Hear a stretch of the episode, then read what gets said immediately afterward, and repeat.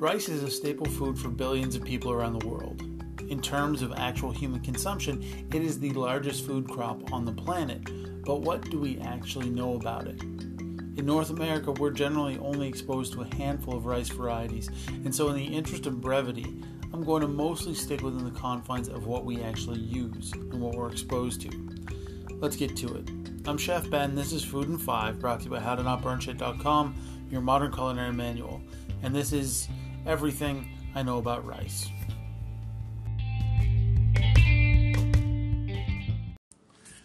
Types of rice. So, rice is generally broken down into three categories long grain, medium grain, and short grain. Let's take a look at long grain first.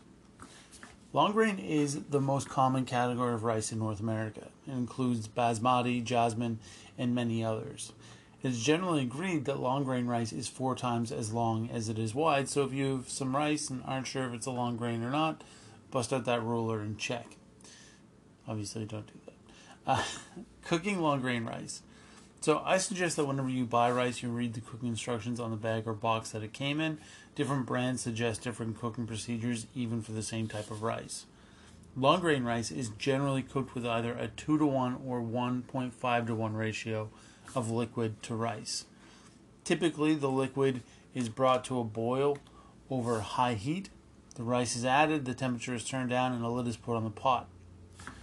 Uh, this is left to cook for 15 to 20 minutes, uh, depending on the rice.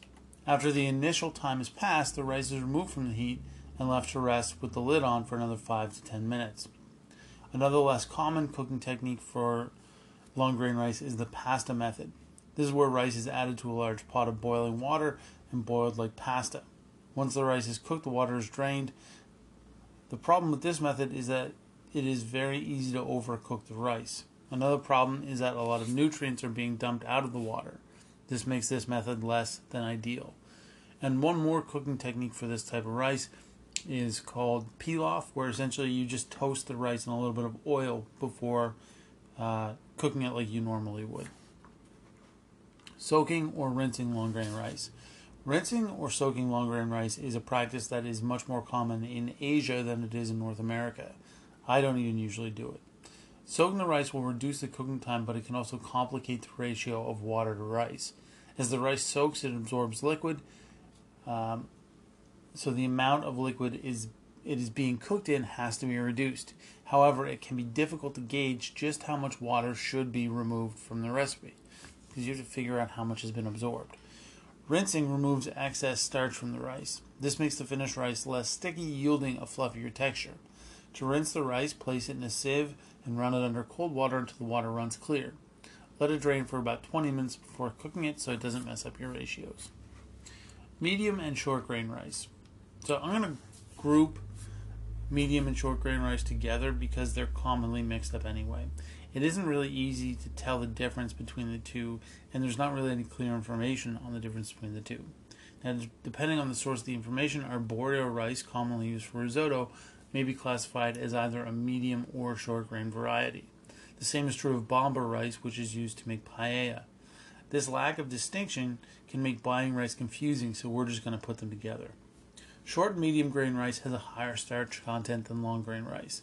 This can make uh, this can make it sticky like sushi rice or creamy like risotto. Short grain rice is typically used in sweet applications like rice pudding uh, or sweet coconut rice. Medium grain rices are most typically consumed in Southeast Asia. Cooking short and medium grain rice. It is next to impossible for me to give you exact cooking instructions of all ver- all medium and short grain rice varieties because there are just way too many. But I will talk about two specifically: arborio or risotto rice and sticky or sushi rice. So sushi rice is typically cooked in a similar fashion to long grain rice. The only difference is time. Rather than 15 to 20 minutes, sushi rice is generally simmered for 12 minutes and then left to sit for 5 minutes. When making sushi rice, a mixture of seasoned vinegar and sugar is added to the rice after it is cooked to sour it slightly, and generally the water to rice ratio is 1.5 to 1, so one and a half times as much water. When making risotto with arborio rice, it is cooked slowly with the liquid being added and absorbed in stages. This rice is also being stirred to draw starch out of the grains and make the risotto creamy. Parboiled rice. Parboiled rice is rice that has been soaked, steamed, and dehydrated. This speeds up the cooking time but destroys the quality of the rice. I generally recommend staying away from this stuff. Rice doesn't really take that long to cook, so the, and the benefits of parboiled rice do not outweigh the costs. So, in conclusion, there's so much more to know about rice that is it's actually kind of crazy. If you want to learn more, I suggest you check out you know Wikipedia or just type in information about rice because there really is so much to know and I just a I don't actually know that much about rice as it turns out and B like it's just impossible for for anybody to know all of it. So if you're at all interested, I would I would just Google it and see what you come up with because there's a lot of really good information. And I actually have uh, three links on the website, HowToNotBurnShit.com, where you can go and get some more information. Anyway, that's today's post. I hope that you have enjoyed it. Uh, I'll be back on Monday with another fantastic episode of Food in Five, and it is 30 minutes or less day, so we'll go over a recipe that can be made in under 30 minutes from start to finish. Thank you, as always, for listening. I'm Chef Ben. This is Food in Five, brought to you by HowToNotBurnShit.com, your modern culinary manual. You can follow me on Instagram and Twitter at Chef Ben Kelly, and on Facebook at Ben Kelly Cooks. And of course, you can like and subscribe to the podcast and tell your friends about it. Uh, have a great weekend, everybody, and a great Friday. I'll talk to you soon.